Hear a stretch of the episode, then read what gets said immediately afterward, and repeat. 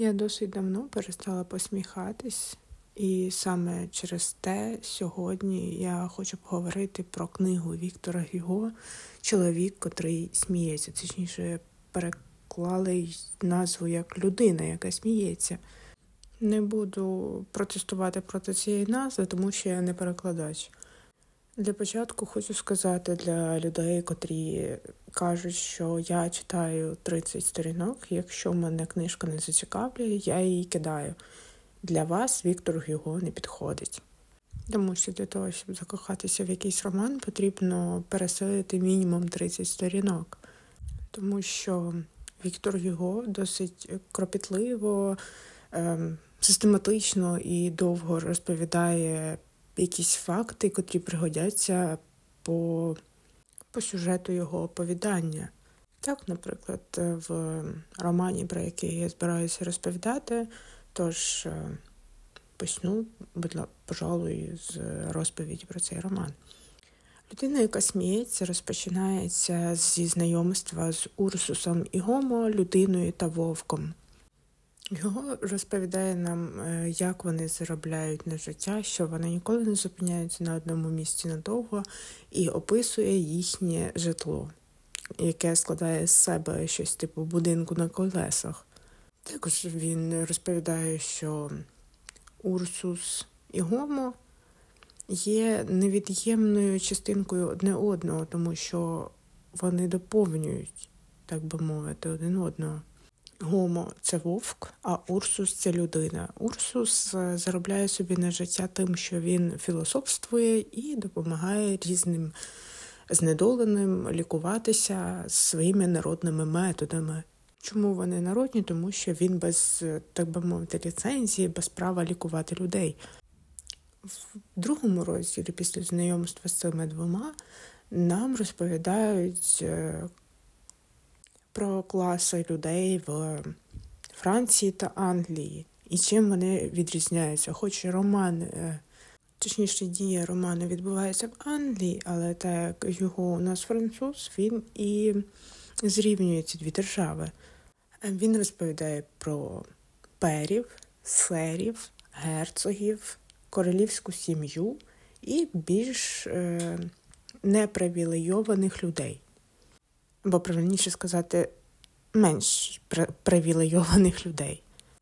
І він плавно переходить до знатних людей, котрі, так би мовити, співпрацюють з людьми не, сті, не столь поважної професії і роду, котрих називають компрачікосами.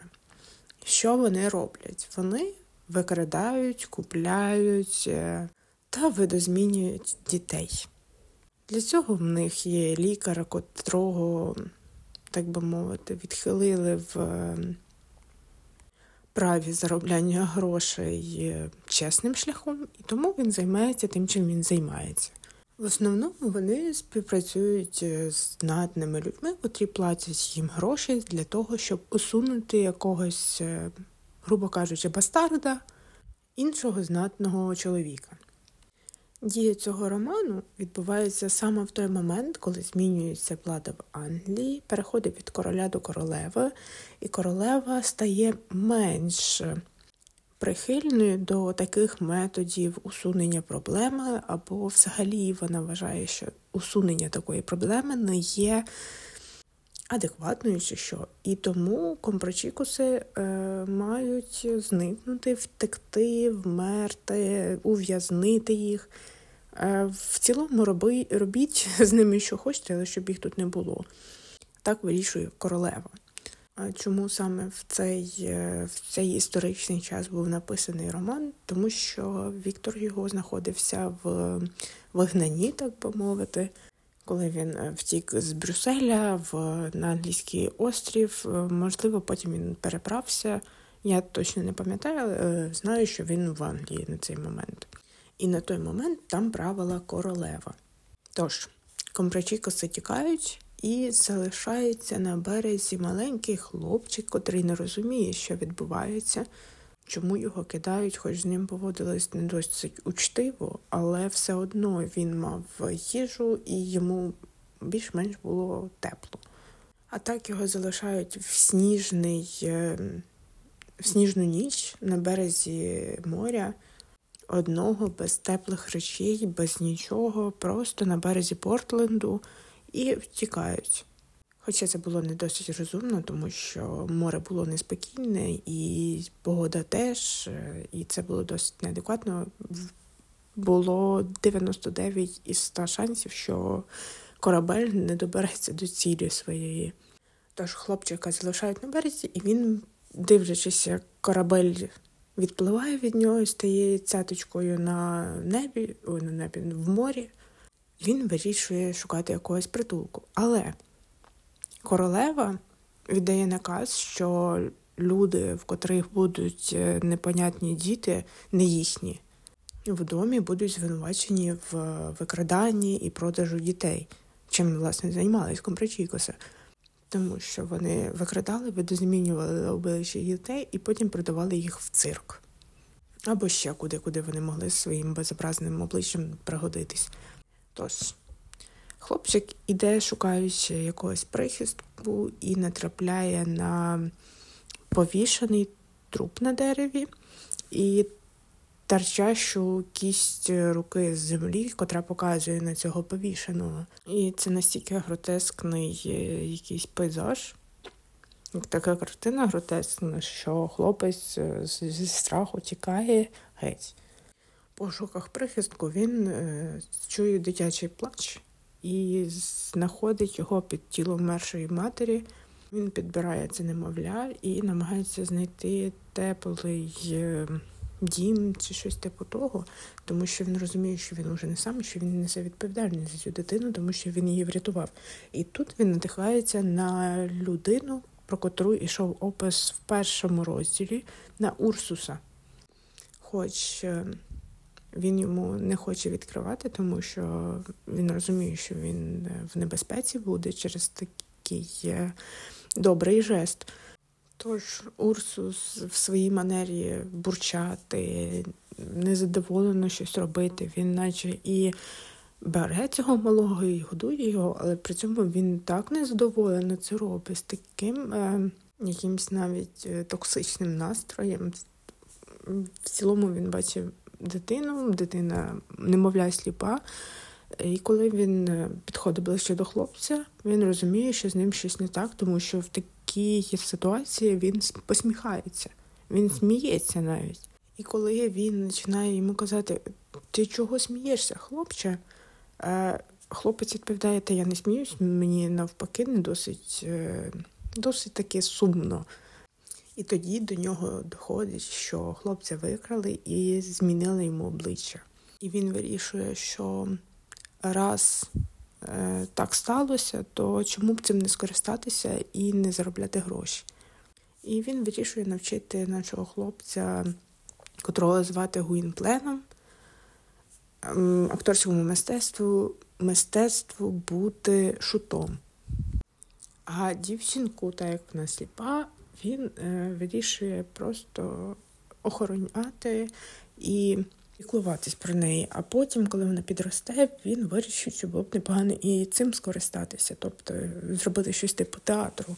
Тому що дівчина була гарна, а хлопець безобразний, і тому він вирішив зробити щось типу вистави сліпого кохання, яке було сліпим буквально.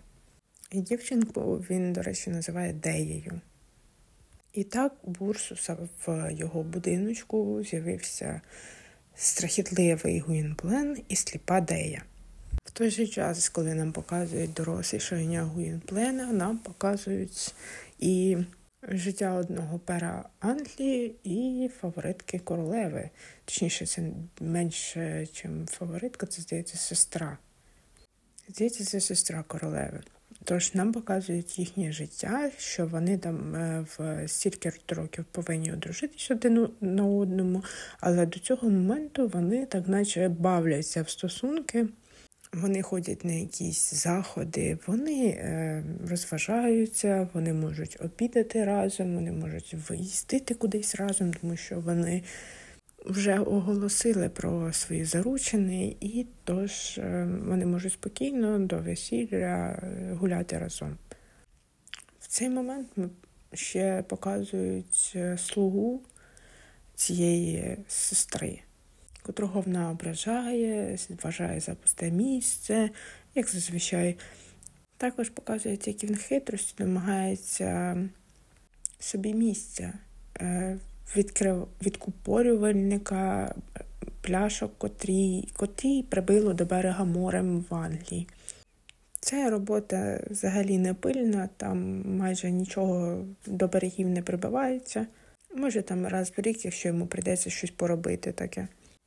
Після чого нам показують сцену на кораблі, котрий, котрий залишив Гуінплена на березі Портленду, коли вони вже зрозуміли своє відчайдушне положення, коли вони зрозуміли, що вони навряд чи прибудуть до якогось берега, можливо, навіть е, не те, що берега. Ну, це скоріш за все, вони навіть корабля якогось не побачать, який міг би їх врятувати. Тож вони вирішують писати признання, що пером Англії являється хлопчик, якого вони викрали і залишили на березі Портленда. Тож після цієї сцени ми розуміємо, що Гуінплен є пером Англії і що він може найближчим часом піднятися, так би мовити, з колін. Після цієї сцени нам показують, як в Гуінплені росте якесь роздратування, що якісь багатії приходять і ведуть себе зверхньо. А якщо і приходять, а якщо Стоп, я спуталась. Вони, якщо приходять, ведуть себе зверхньо, а в основному вони навіть не приходять. На його виступи приходять лише прості люди. Тут вони знайомляться з ем, пером, котрий переодягається простим людом і заходить до них на вистави. Цей пер це Девід Кленчарлі, єдинокровний брат е, Гуінплена.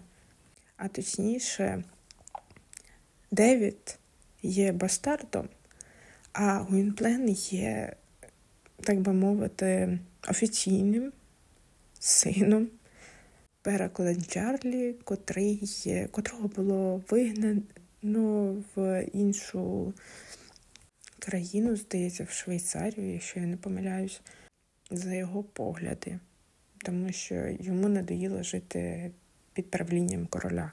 І саме через це було викрато, викрадено з Гуінплена, якого звати Френсіс. Ні, не Френсіс, Френ... Фермен. Але ми і далі будемо його називати Гуінпленом, щоб не плутатись. І тож, цей пер, котрий перетягається простим людом, приводить герцогиню Джозіану, котра є сестрою королеви, щоб вона подивилась і розважилась, тому що їй було сумно в своєму маєтку. Коли вона дивиться на Уінплена, вона вирішує, що він повинен стати її коханцем, тому що він, так би мовити, король е, шутів, певне. Тож вона викликає його до себе додому. Він е, в роздумах про те, що де залишиться сама, що він її наче зраджує. І ось ця, ці роздуми проводять його до того, що якби він був багатієм, він би так не робив, він він би піклувався про простий люд, що неможливо просто граються як, якоюсь іграшкою. І саме в цей момент стає відомо, що Гуінплен є пером Англії, е, тому що пробило бутилку з цією запискою корабля, котрого розбило в морі. І стає відомо е, весь життєвий шлях Гуінплена до того, як його знайшли на березі Портленда. І так е, Гуінплен і Джозіана дізнаються, що Гуінплен є пером і Джозіана така. Так тепер ні, пер не може бути моїм коханцем. І це настільки дивно було, що я в шоці до цих пір. Також була сцена, де чоловіка, котрий е, змінював обличчя Гуінплена, допитували. Він зізнався, що Гуінплен є пером Кленчарлі. І ось Гуінплена визнали пером. Його запросили в е, палату цих лордів. А Девіда Кленчарлі оголосили просто братом пера. Він е, позбавлений був титула перства. Урсуса попросили звільнити вулицю, і щоб він більше не з'являвся в Англії, сісти на корабль, поїхати або в Іспанію, або Францію, або куди завгодно, лиш би подалі від е, того минулого, що пов'язувало його з нинішнім пером Англії і колишнім королем шутів, а точніше людиною, що сміється. Тож, коли е, пера Кленчарлі намагалися посвятити в пери, зібрали для цього палату перів, лордів е, цього е, короненосця, жезлоносця, всіх зібрали. Він почав свій виступ з того, що повинні трохи більше давати гроші біднякам, а не утримувати чоловіка королеви. Навіщо збільшувати утримання чоловіка на тисячі, сотні, сотні тисяч е, грошей? Якщо ці гроші можна роздати бідним, щоб вони трошечки чуть-чуть краще жили, або віддати як налоги за бідність, е, за бідняків, щоб вони хоча б свої часто зароблені кошти залишали в себе, чи чоловіку королеви не важливо, точніше, чи чоловіку королеви важливо ці якісь тисячі. Якщо можна віддати їх бідним, і вони ці е, кошти будуть вважати важливими, а чоловіку королеви, точніше королю, який не править, а просто живе на утриманні, чи йому не все одно, чи в нього буде на сотню тисяч більше коштів, чи менше. І коли побачили, хто говорить, всі просто почали сміятися, тому що як може говорити серйозна людина, яка сміється. Після цього е, пер Клин Чарлі, який був на той момент, почув, що його єдинокровний брат його захищає. Він сказав йому: Мені нічого не потрібно, ось тобі шпага, ось тобі перство, я іду геть. Коли він пішов на площу, де раніше був Урсус, ідея, він не побачив нічого, і тому він вирішив, що піде топитися. Але на той момент підійшов до нього Гомо і забрав його, точніше відвів його до Урсуса ідеї, де Дея зі своїм слабким здоров'ям після того, як дізналася, що Гуінплен покинув їх, ледь не помирала. І коли вона оце відновились ці стосуночки їхні, коли вони зустрілися один з одним. Вона померла від шоку, від того, що Гуінплен повернувся. І Гуінплен цього не витримав і пішов топитись. А ще ще просто стрибнув за борт корабля. Тож, повторюю ще раз, якщо вам е, не подобається книжка після прочитаних 30 сторінок, якщо вона для вас сильно занудна, це не про Віктора Гюго. Тому що вся ця предісторія, котра знадобиться вам е, в ледь не в кінці роману, досить таки занудна. Їй просто потрібно пересилити ці 30 плюс сторінок, щоб е, потім розуміти цей швидкоплинний перебіг сюжету. Просто десь всередині твору події можуть настільки швидко розвиватися, а під кінець е, ледь не на кожній сторінці нова подія, що можна пробачити це занудство на перших сторінках але не всім подобається. Тож, як на мене, цей твір показує з одної сторони правду чи вигадку тодішніх подій. Я ще не читала достовірність існування компрочікосів, але в цілому, що можна залишити перства чи титулу за якийсь е, проступок або просто немилість короля просто через те, що перестали йому подобатися. А також це показує те, що якщо людина посміхається, це означає, що не все в неї добре. Що вираз на обличчі може не відповідати душевному стану.